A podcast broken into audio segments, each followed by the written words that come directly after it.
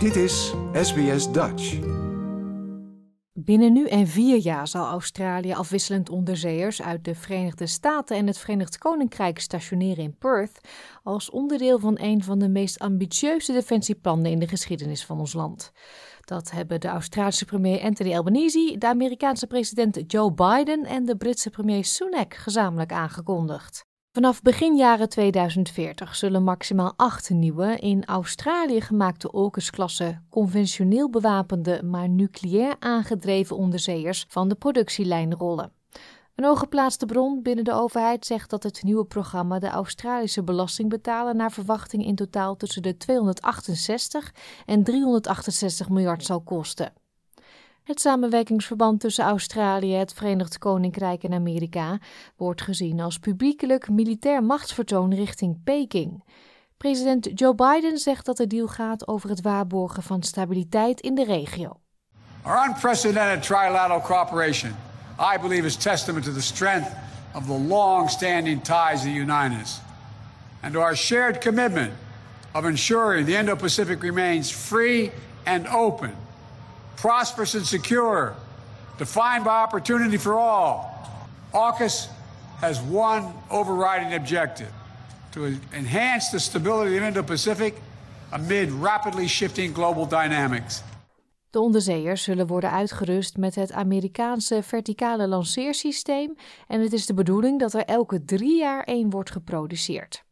De drie landen zeggen dat de nucleaire technologie die wordt gebruikt om de boten te bouwen, zal worden beschermd zodat ze de nucleaire non-proliferatieregelingen niet schenden. Biden bevestigde dat hun constructie aan de hoogste normen zal voldoen. We've undertaken this project working hand in glove with the International Atomic Energy Agency and with Director General Grossi. Australia will not produce nuclear fuel needed for these submarines. We have set the highest standards with the IAEA for verification and transparency, and we will honor each of our country's international obligations. In de tussentijd zullen de dieselonderzeeërs van de Collins-klasse blijven opereren en zal Australië grotere aantallen naar de Verenigde Staten sturen.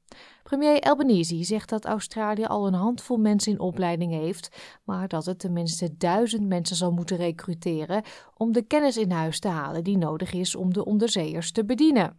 Already, today, Australians are upskilling on nuclear technology and stewardship alongside their British and American counterparts.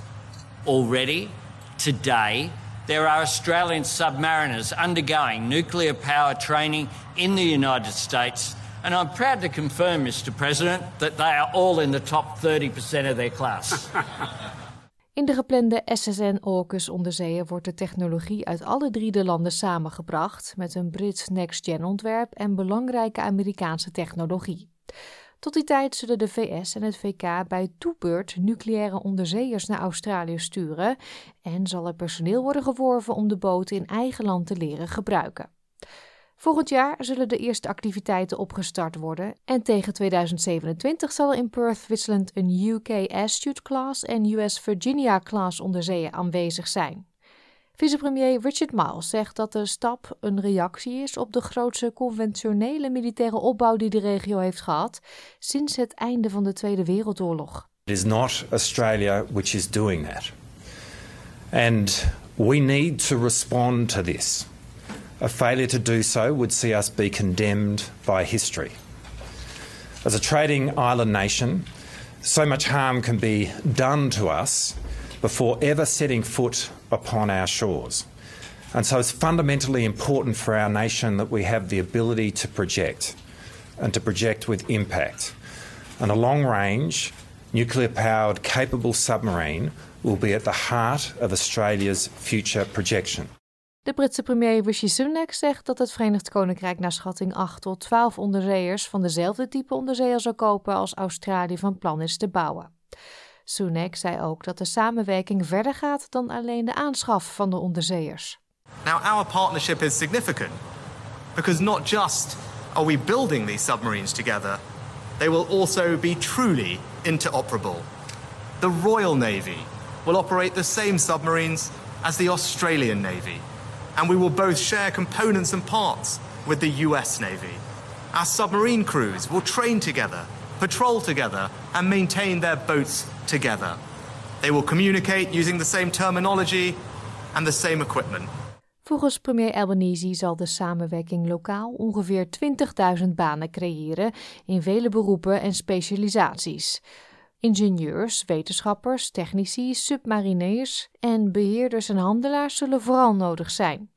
De aangekondigde plannen worden gesteund door de oppositie, maar de leider van de Liberalen, Peter Dutton, vindt wel dat het onderzeebotenprogramma niet gefinancierd mag worden door elders op defensie te bezuinigen. Dit verhaal werd gemaakt door Peggy Giacomoulos en Anna Henderson voor SBS Nieuws en door SBS Dutch vertaald in het Nederlands. Like, deel, geef je reactie.